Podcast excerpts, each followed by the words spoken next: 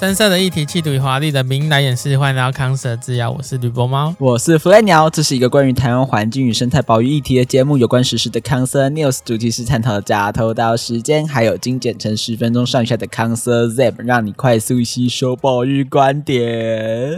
今天是大年初四，迎财神，恭喜恭喜大家，新年好！新年到，财神到，财神到，财神到了你家门口。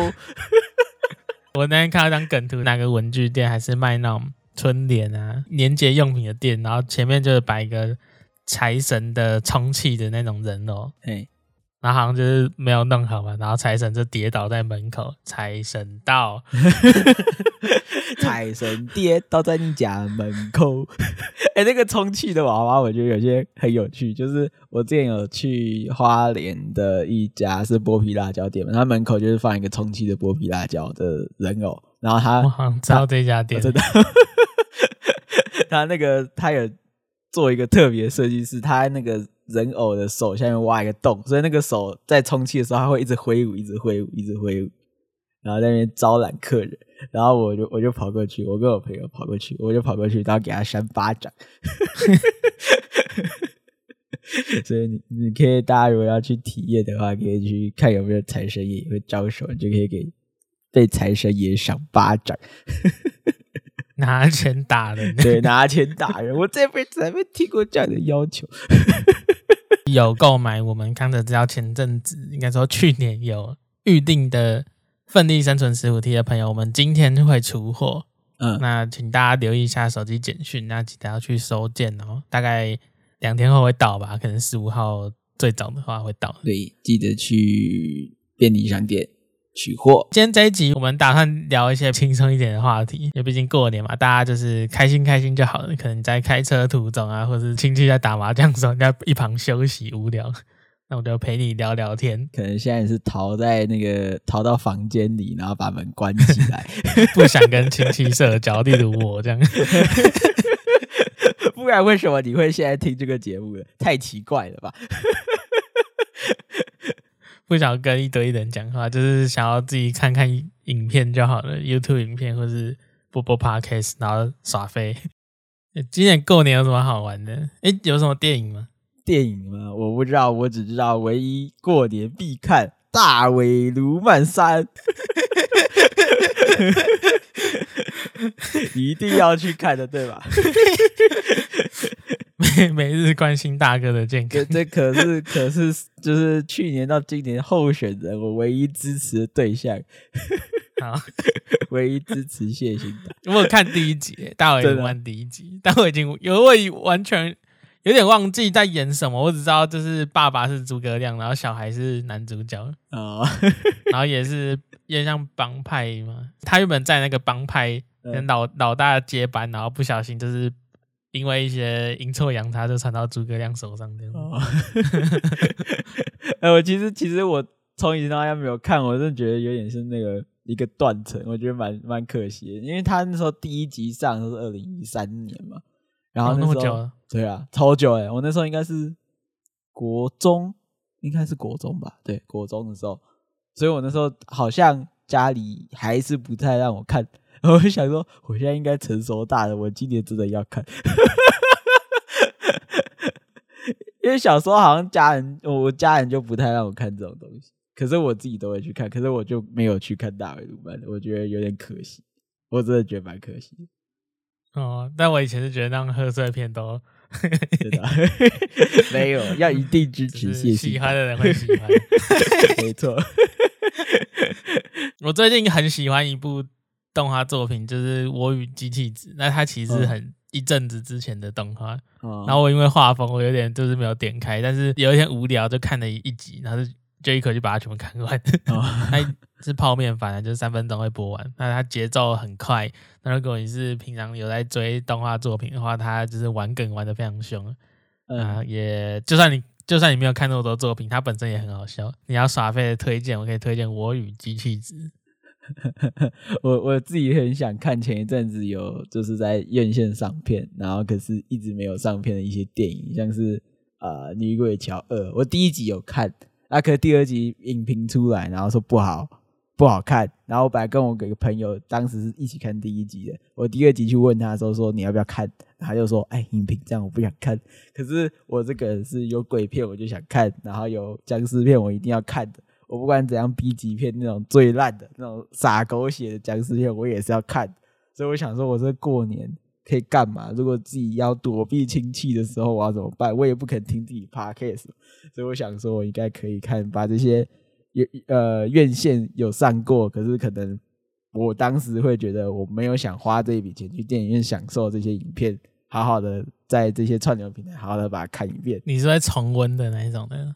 没有，我是要我会重温，可是通常是隔一阵子啊。我是说有一些院线上有上，然后我可能会觉得说当下我还是没有那个动力，说这片没有好到说我一定要去电影院看。有些片子我可能当下就直接去看，像是咒啊，还有那个《铃芽之旅》这几部，我可能当时一出来我就想要追，就是前几周我就去看，我马上就看掉。可是有些就是可能当时忙，或者说那部片的影评出来没有那么吸引人的时候，我就会想说我等之后有空再看。那像那个所以你就看串流平台这样。对，然后还有什么真爱硬起来，那个珍妮佛劳伦兹嘛，反正我蛮喜欢的，我很想看，然后也是没有那时候太忙没时间看。哦，对，最近 Netflix 开始在抓人，抓很严为什么我抓很严了？你是不是？我突然想到一个很值得大家过年重温的事情，就是2010年那个动画麦克麦超人坏蛋。哦，对，最近可以重温，为什么呢？因为他3月1号要续集上映。哦，太好了，这其实国外很棒这很棒很棒。但我不知道台湾，对，前一阵子应该说也蛮久以前的，在国外 Macman 他的那个迷因很红，可是一直没有流到台湾里面。好，我记得没有那个有一个 Virtual Man， 我没有做一个干的。对，那时候还发表在这也是发干片的社团，什么 Random Video on Internet。对，那社团就不见了，然后就自己我手上没有那个影片，你可以传给我吗？一直说要传给我都没有传。我等一下录完马上你压着我吧，传给你。你有档案哦，传给我。应该有，应该要有。反正就是我一样，麦克麦、Mega 麦跟 Virtual Man，Virtual Man 要怎么翻？捷运都市侠嘛，都市城市侠，用它，然后用当时那是不是抖音歌？对啊，反正做那105度。哦，因为当时在国外红的名是用哪一首？对。没有，不是，当时是那个是两个啦，一个是105度，它有红到国外，可是那时候不是一起，反正就是说这个东西已经红到国外，总之它是两个不同名，然后把它嘎在一起。对，我记得我那时候还剪片，然后在对那个节奏，对，我觉得很满意。来看要不要在平台上一上，上了会掉粉啊。好吧，封存，然后我觉得可以上 YouTube。反正 YouTube 本来就没什么粉好掉。我们今年是龙年嘛，对啊，后来大家可能都知道的冷知识就是跨新的一年的生肖其实是从立春开始算的。我不知道，所以其实不是不是10号过春节的时候才算属龙，2月4号礼拜天的时候就已经算龙年开始。所以现在已经是龙年了。对，已经是龙年了。我录音当下其实已经是龙年了。然后我们上个礼拜不是有上一集嘛，就是在讲那个讲欧亚水獭的族群遗传，然后里面的节目就提到说很热，然后就上架那一天就很冷。对，搞什么了？这天气搞不完。我们跟天气犯冲你看，要么就是寒流的时候卖短袖，要么就是说很热的时候天气给你、但是我觉得应该是北部天气，因为南部其实都蛮热的。哦，好吧。我现在是穿吊嘎来跟你录音。哦，真的，我现在已经穿长袖，真的是有点冷，还有点飘雨，我觉得哦，有冬天的感觉。那你就需要洋葱皮穿搭。洋葱皮穿搭，我就想说你上次说洋葱皮穿搭是什么东西？哦、这我就是想说是我记错，我还真有这说法。然后啊，我们节目刊物是那个洋葱式穿搭。没关系，你可以保持你的个人特色。洋葱皮穿搭也是一样嘛，你看就一件一件穿上去。然后我跟你讲哦，我在搜寻那个，因为我在想说我是不是真的讲错，我就去 Google 搜寻洋葱皮穿搭啊，确实没有搜到，我只说洋葱式穿搭。不过呢，我还说到一个更有趣的时候，他说现在洋葱式穿搭已经不流行了，现在呢已经要是用玉米式穿搭。玉米是穿搭，总是穿全身黄的，是不是？没有，没有，是穿一颗一颗在身上，不是，有点恶。然后他那个玉米是穿搭是怎样？他是说，其实跟洋葱式穿搭很像，我改不过来，跟洋葱式穿搭很像。他的意思是说，哦，我洋葱式穿搭可能是会把自己穿了很多件，然后自己很臃肿，有点像米其林宝宝那样，然后这样比较夸张一点。那玉米式穿搭是这样，是。让你里面穿比较薄一点，可能穿薄纱至少可以保暖，可是它不会太厚，所以呢我穿了这个薄再穿外面几层外套。穿薄纱怎么保暖？有些像现代科技有些、你说发热衣啊，里面穿发热衣，但要好看啊，就是还是可以，就是你脱掉还是不会太热，然后你穿上去是可以保暖那种衣服。我不太清楚他们那个穿搭到底怎么样穿搭，可他大概意思是这样，就是说里面穿薄的，然后外面穿厚的，让你既可以在热的时候把东西外面的外衣脱掉，然后冷的时候又可以套上去，就是也是适应这种就是诡谲的天气。是一个他说玉米式穿搭是一个新手段。好，可是这个新好像也不多新，我看好像2023还是2022年底忘记了。不过我看到这个名词，我对我自己是惊呆了。外面很厚，里面很薄，这是什么？大很薄穿搭，大很薄穿搭。没有大很薄，大很薄都是那个外面面包很厚啊，面包很厚，然后你那个热狗只有一层长衣包着肉而已，细细一条，对。这应该是大很薄穿搭。这看起来不好吃，看起来那个太油腻了，不适合。讲到龙年有一些代表动物啦，我们有想要去谈一下台湾的蜥蜴，因为其实近年有很多的研究在讲，包含像是族群遗传上面一些特别的故事，还有台湾的这群蜥蜴们到底的分类状况如何。哦，对啊，那我们预计过年后应该会想要做一些节目呢。我其实过年前已经买了一堆书，要等着过年去看。因为我平常买很多书，但是就是有时候忙就一直放在那边，包装都没有拆，盒子也没开这样子。哦。我是很多影片都还没看，你是很多书还没看。都好啊，这是看大家啦。我只是刚好有一些书就是很想要看，但是就没有时间看完。像我也有书没有看，我现在想到了，可是这个是那个上一次的雨果奖，然后一个中国的作家写，还是《三体》，他之后好像也要上 Netflix， 他是一个很酷的科幻小说。讲探索科学边界的一个奇幻科幻小说，然后科学边界，你说探索的极致是什么？对，就是科学不能去解决的一个范围，然后他以这个当成他的故事背景，然后里面的人一个一个接着死掉之类。我现在才看一点点，我才看他有三部曲，我看第一部曲一点点，就他是科幻哦，科幻，然后蛮好看的，我也推荐你看。还有得雨果奖，我觉得蛮厉害的。我去年是要买一本叫做《当野生动物违法时》，这是书名。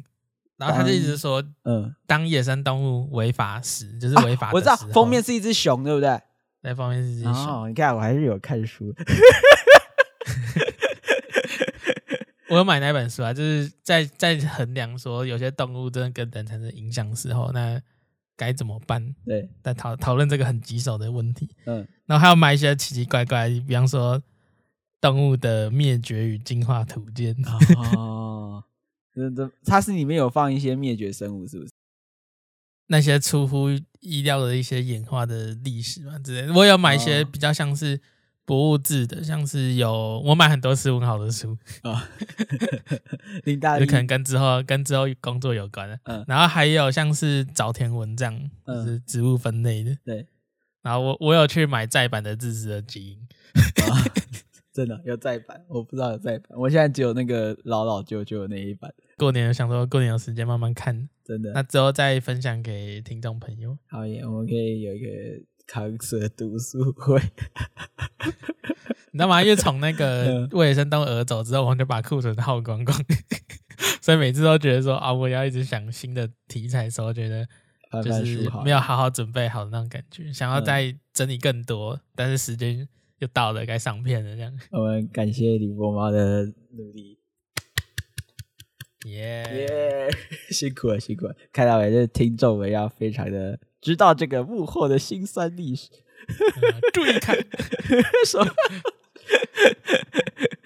你刚才前面有讲我们之后可能会录一些就是蜥蜴的分类之类的，我剧透一下，台湾最常看到那个攀木蜥蜴嘛，就可能大家在校园里啊都有看到什么斯文豪氏攀木蜥蜴，或者说比较到近郊山区会看到那个黄口盘蜥嘛，他们其实都是龙蜥属，就是他们的属是龙蜥。然后我觉得他这一次其实 很有新年意象，因为我今天最近去逛那个卖场逛街的时候，就看到什么龙喜味者，龙喜味者，对对对对，他们都写龙喜什么什么什么。那其实我觉得也可以用一个什么龙喜味者你之类的事情。哦，来不及做，不过可能可以画迷因吧，我猜。来不及画。不知道，反正现在出事了嘛，大家看到有没有画。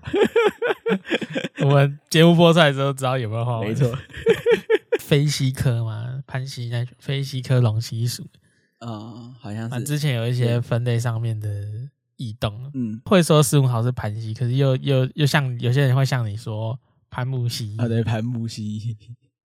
我不知道，我一直都没有讲攀木蜥，然后我就想说为什么会有一群人说攀木蜥，他常常在树上被看到啊，反正俗名吧。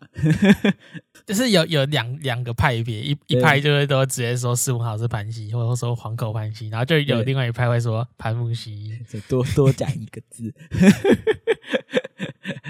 如果他们今天出现在石头上，就是攀石蜥蜴，很像什么暴食场会出现的吉祥物。所以攀木蜥蜴是特定指斯文豪氏吗？还是有包含黄口？其实我不知道，我不知道这个书名真的我不太清楚。我知道学校以前有小学的印象，就老师这样教我就这样说。最近其实有那个在那个科博馆有一个新的常设展出来，它好像是什么奇幻自然吧？台中吗？对，台中。然后里面它有一个小展的框框，就小展区的框框。它里面放一只攀木蜥，攀蜥，它放一只斯文豪氏攀蜥，然后它那个姿势很好笑，反正它是要这个展区，它是要介绍，就是说这些动物在跳的时候要怎么维持身体的平衡，所以它做了一只攀蜥的模型，然后跟一只跳蛛，就是那个家里也很常看到的那个安德逊银狐的模型。啊，做得很好看哦！啊，只是他的动作很有趣，是因为他们要做出他们平衡的样子嘛，所以那攀蜥就是两只手往前伸，然后那只另外一只银狐是他在站他的前面，就是那只攀蜥的前面，然后跳跃的动作，那整个看起来就很像有一张迷因的图的一小部分，那张迷因就是有一个白色的人，然后他要抱一个黄黄的东西。然后就是他手想要去摸那个红色的东西，可是他被一个红色的人给抱住，然后就是现实把他拉住了，然后他不能去达到那个黄色的理想。然后我就觉得那个不知道这个展区到底是谁设计的，把它摆的超像那个这个迷因的样子，或是我多想了，我网络用太多。他跳蛛是用很大只是不是？对，都用很大只，还蛮有趣的。哦，我其实觉得跳蛛都很可爱，很可爱啊，而且。我记得有人养吧，然后就是在野外也是看到他们也都是蛮有趣，他们眼睛都很大，然后会看着你动来动去，我觉得超级可爱。你有时候拍照拍他的时候，他会直接跳到镜头上，我觉得超莫名其妙。跳桌很容易跳到镜头，对对跳一跳怎么不见，以为飞走啊，没有他。我之前出差地方，他们就有一种橘色的跳蛛，我不太确定种类，因为我偶尔会看到他们，我很喜欢，然后我就是要拍照，但是我都没有拍好，是因为我对焦对到一半，他就突然不见了，他我手机上面，然后我就要先把它先赶快再移到底上，然后再重新拍一次，然后拍一拍拍一拍，他要跳我手机上面，多么喜欢！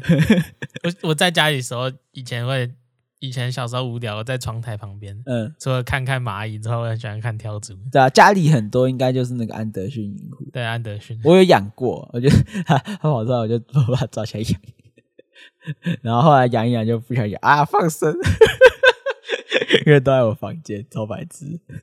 只是跳蛛这种毛毛的东西，真是蛮可爱的，因为它小小又毛毛，然后还会去。因为当时我饲养的乐趣是我会喂蟑螂给它吃，然后就看它又可爱又萌，然后又会去抓猎物，那个感觉真是蛮，就是我很喜欢，就是啊好可爱，然后啊会吃东西会捕猎，好可爱，就是我饲养跳蛛的乐趣，会吃东西会捕猎就好可爱，没有还要毛毛的。那应该很多东西都很可爱。对对对，你说像黄喉貂吧？黄喉貂最近有新闻，就是那个屏东力宝溪那边发现最南端分布的黄喉貂。哦，刚好有计划在那边做啊。那就是以前你从 TBN 上面找那种分布资料，大概会在台九线以北，或者说到双流那边，就是狮子乡或者是往台东那边。可是这一次到保利溪的话，保利溪已经很靠近车城，就是海参馆那附近那条溪叫保利溪，对，所以它就更往南端分布。就那南部也看得到。这代表什么样的意思？可以解释的话，就是说整个恒春地区的海岸林的这保育轴带，或许对黄喉貂来讲，说是还是有一个不错的起所啦。哦，你说保育有成，这个就是给官员说就好。因为都不确定啊，就只是说有记录这样子。对啊，有可能是以前没有记录到，或是这样，不知道。对，不过拍到就是蛮有趣的。突然想到有这个，最近有这个新闻。好了，那过年我那时候有准备一些小故事啊，就是想说我那时候跟《妖怪森林》的导演聊天，对，聊到时候我们那时候有查一些台湾自己有的妖怪，或是民俗传说一些。什么什么精什么什么怪这样的故事，然后就查到一个跟我小时候看过故事一样的，就是灯猴。那刚好最近过年嘛，就跟大家聊聊什么是灯猴的故事啊。灯猴跟过年有关系，我不确定这习俗还在不在，就是传说当中以前会点油灯，然后油灯因为它是一个就是灯的架子，然后早年是用竹子去做的，然后中间用一些就是小的陶盆，那你可以放一些油嘛，那让那个灯芯泡在油里面就可以点火，这是以前的照明用具。没错，你房间不是也有一个吗？房间你有一个啊，就是有类似蜡烛香锅，妈妈 candle。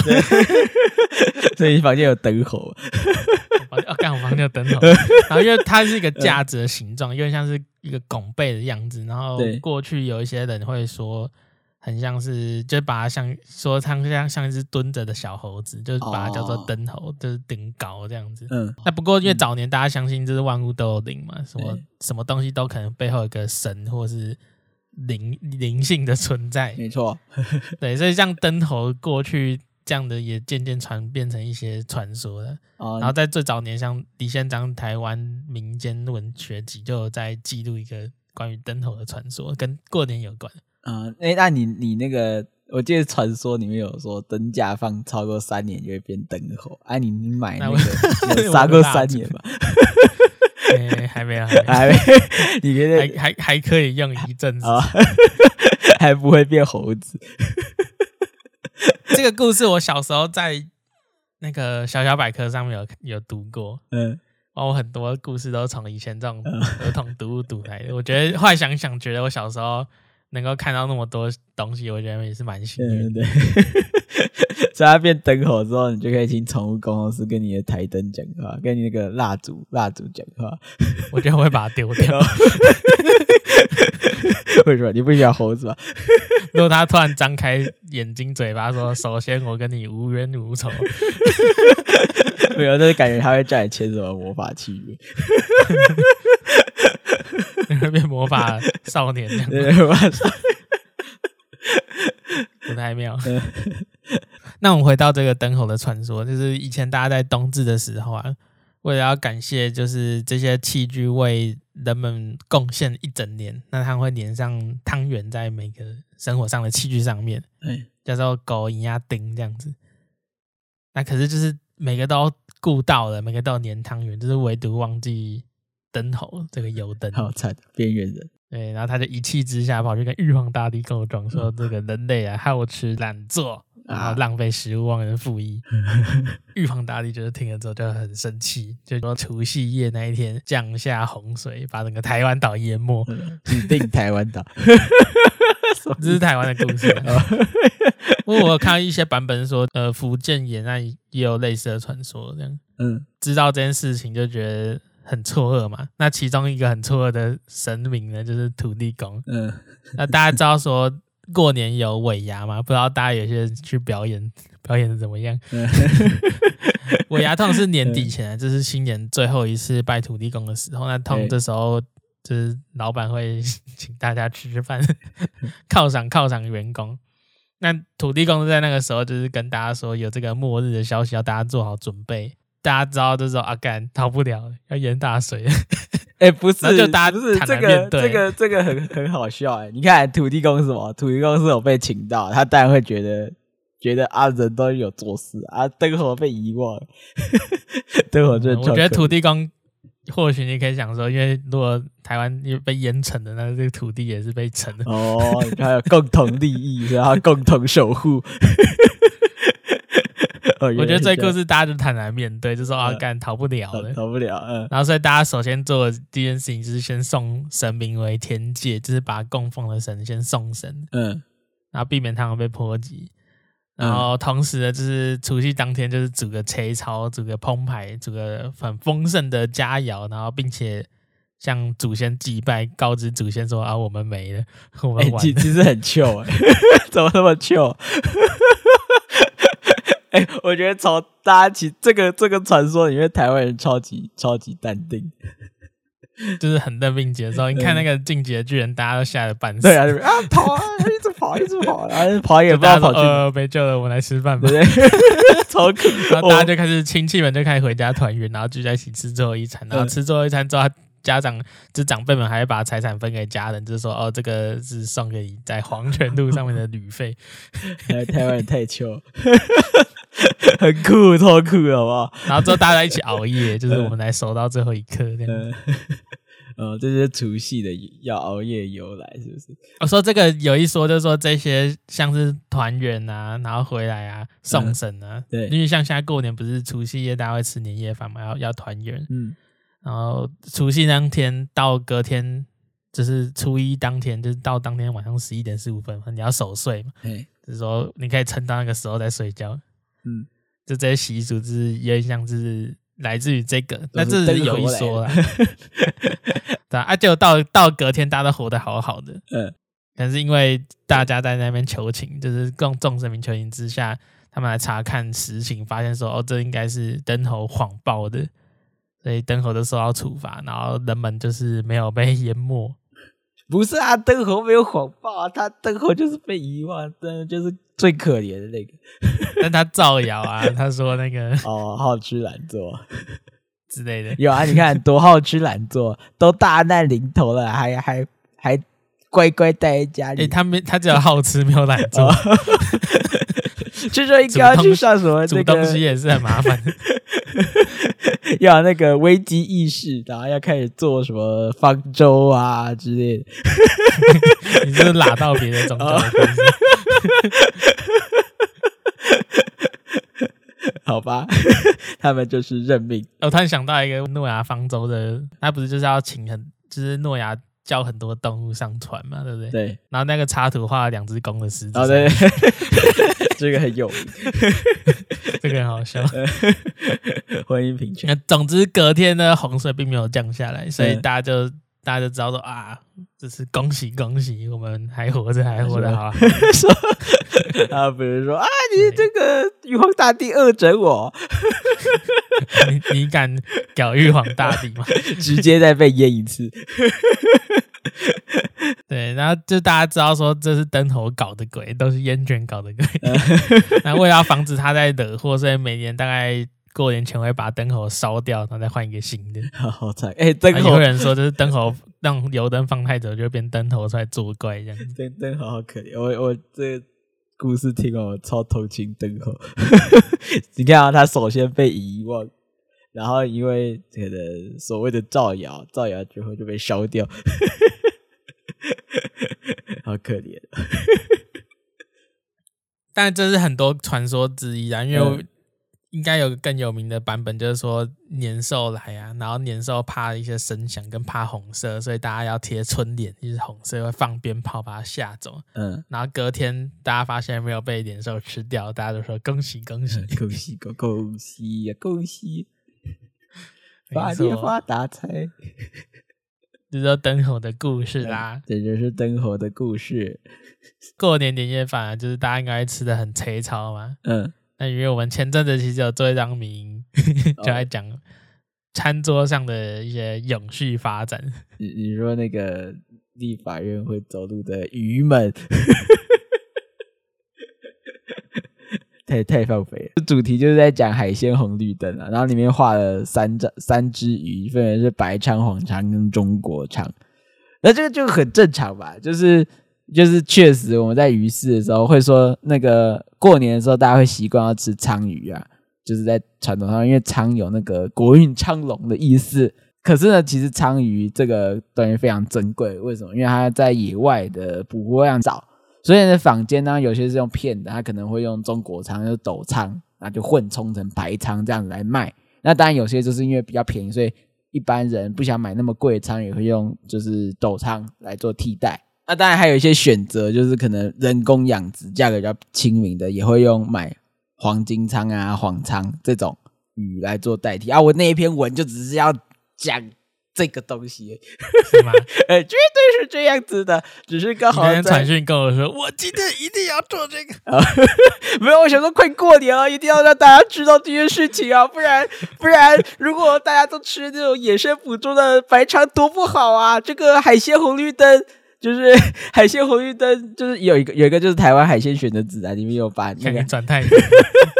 海鲜做分级，然后说那个说那个哪些是比较对生态不友善，然后就是用红灯，然后分别再比较友善一点就是黄灯还是绿灯。然后我那时候就是为了想要去传达这个东西，想说过年前一定要这样子，一定要就是告诉大家这件事情，免得大家又吃太多白鲳。我觉得完全就是为了这件事情。结果其实有一个指南就叫做台湾海鲜选择指南。嗯，那它的原本初衷的意思就是说，因为渔业资源就是面临说过度捕捞、栖地破坏等等问题啊，所以其实正在衰竭。嗯，那为了避免说这种状况持续恶化，所以在吃鱼、买鱼的选择上面，其实大家可以做一些明智的挑选。嗯，那海鲜挑选指南它就是依照像是几个选择的原则，例如说。如果可以养殖，那是优先以养殖的嘛。那如果有标章就优先用标章。啊，如果它只能用野外捕捞的，那也要先看是不是近海的，或是远洋的，或是进口的，因为这有牵扯到碳足迹的问题。对，那当然就是常见跟稀有的，或者说会洄游的呢，还是珊瑚礁的鱼之类的。那这些选择就会变成像刚才弗雷鸟讲的，像绿灯啊，就是可以吃，就放心去吃吧。然后黄灯就是你要稍微注意，他们可能遇到一些问题，那你斟酌之后还是可以吃的，但是就是你自己选择。那红灯就是基本上没有推荐大家去吃。我就是看了一下我平常喜欢吃的鱼类，我蛮喜欢吃虱目鱼，然后虱目鱼是绿灯的鱼。哦，太好，还不错，刚好没有那个心理。对，但是我其实有会喜欢吃黄灯的鱼。嗯，我其实蛮喜欢吃秋刀鱼的。其实不知道大家有没有就是逛市场，其实我们小时候。都是以前的，对，秋刀鱼其实超便宜，而且很多。对啊，我觉得一只你有买过什么10块钱上下那种？我很喜欢吃，而且我喜欢吃那个秋刀鱼内脏，我知道，我不知道有没有，啊、因为它会苦苦的，然后我喜欢吃、那個、你说那条黑色的、深色的肉开始那边都很苦。对对对，我很喜欢吃那个，我都不敢跟别人讲，我第一次跟大家讲，我也不敢跟我家人讲，因为他们一定会觉得那重金属之类的。那你就跟还有塑胶为例，跟老板说就是内脏不用清、我不知道、欸，我觉得那烤过好好吃哦。可是也本来就会有人吃内脏、像那个有啊，会有人吃。台南不会吃那个炒煎鱼肠，煎鱼肠，对，那就很好吃。鱼肠该也是就鱼肠吧，还是它整副全部刮下来吃？其实我不知道。好啦，那我秋刀鱼可能真的是自己在乱吃，反正我喜欢吃它那个苦苦，我猜应该是胆汁破掉还是什么味道。哦，不过还有像那个刚才说黄肠啊，我那时候想说为什么它明明就人工养殖，还会放在黄灯？然后我仔细看。我才发现说，哦，原来它虽然是人工养殖，可是它的饲料还是要它的饲料，重点是黄鲳本身吃的饲料是就是要靠就是一些野生鱼种，所以它才会让它还是就是虽然是人工养殖，可是它还是会对环境没那么友善，所以才放在黄灯这样子。哦，因为我那时候就蛮惊讶，我想说，那是不是我在写这篇科普文的时候，是不是要鼓励大家吃黄鲳，不要吃白鲳？然后后来发现，不对，两个都是黄灯，都不建议使用。像秋刀鱼遇到的状况就是说，秋刀鱼越来越少嘛，也越来越小只。对，秋刀鱼其实就面临它是整个族群有在下降，包含像是捕捞的问题也有啦。嗯，然后还有就是他们简单来说，就是野外资源持续在减少，所以大家可能要稍微去留意说我们的消费就是吃那么多这样子。不过我看完最安心的是说。我喜欢吃的那个乌鱼子，人工养殖乌鱼子是绿灯，好开心哦。然后这边台湾博物馆，就是台博馆也有一个活动，就是如果你这年菜期间，大概现在出事了，你还有几天，在15号之前，就你把你家中的这个年菜的照片。然后也可以拍下来，然后告诉大家说这个东西为什么你有稍微规划过，它相对永续一些些。什么叫永续一些些？比方说你可以选偏绿灯的海鲜食材嘛，那你其他菜可以选在地食材，然后冬季的蔬果啊，或者碳足迹比较少之类的。那你只要大概符合这几个比例的话，你可以去参加台博馆的一个比赛，就是你拍拍照，那介绍你的年菜，然后就可以抽奖这样子。我今天看到的活动。蛮好玩的、就是你要秀的是你年菜有没有符合那个就是永续年菜这样、很有趣我觉得有点困难，因为菜不是我准备的啊，你就是那样过年坐在客厅嗑瓜子的人哎，不是我们是通常是各家自己买，就是可能我阿嬤有三个女儿，然后一个儿子，那就是大家各自一个人可能准备几道菜啊，可能是用买的，可能是煮的，那阿嬤也会煮，所以我不能控制别人买的什么东西。就是不止我们小家庭，我们还会跟那个其他亲戚并在一起嘛，就是他的年菜，所以我不能控制他，如果有鱼翅我还是得拍下来那我也没办法，我只能道德劝说对，会有这样的窘境存在。你可以把那碗拿掉啊！哦，你说把别人不是永续拿掉，然后拍永续、哦，你好聪明！你要获胜就是只把永续拿端出来就好。我是特别竞赛组。好，但不能这样子，我们比赛还是要公平公正，我不要造成台博馆的困扰。啊，就欢迎大家就是努力往这个方向努力就好了，对，没错，有往前迈进就好。那当然这一集就是大年初四，也是祝大家就是新年恭喜。那今天的节目比较轻松，那希望大家未来这一年也可以持续追踪康成制药，我们来为大家整理很多有趣的保育议题。没错，新年快乐！我是吕伯猫，我是福袋鸟，我们下集再见哦！新年快乐，新年快乐，拜拜！大家可以就是看可不可以出去跟亲戚打个招呼，说：“我还活着。”打开房间的门，好了，拜拜！恭喜恭喜！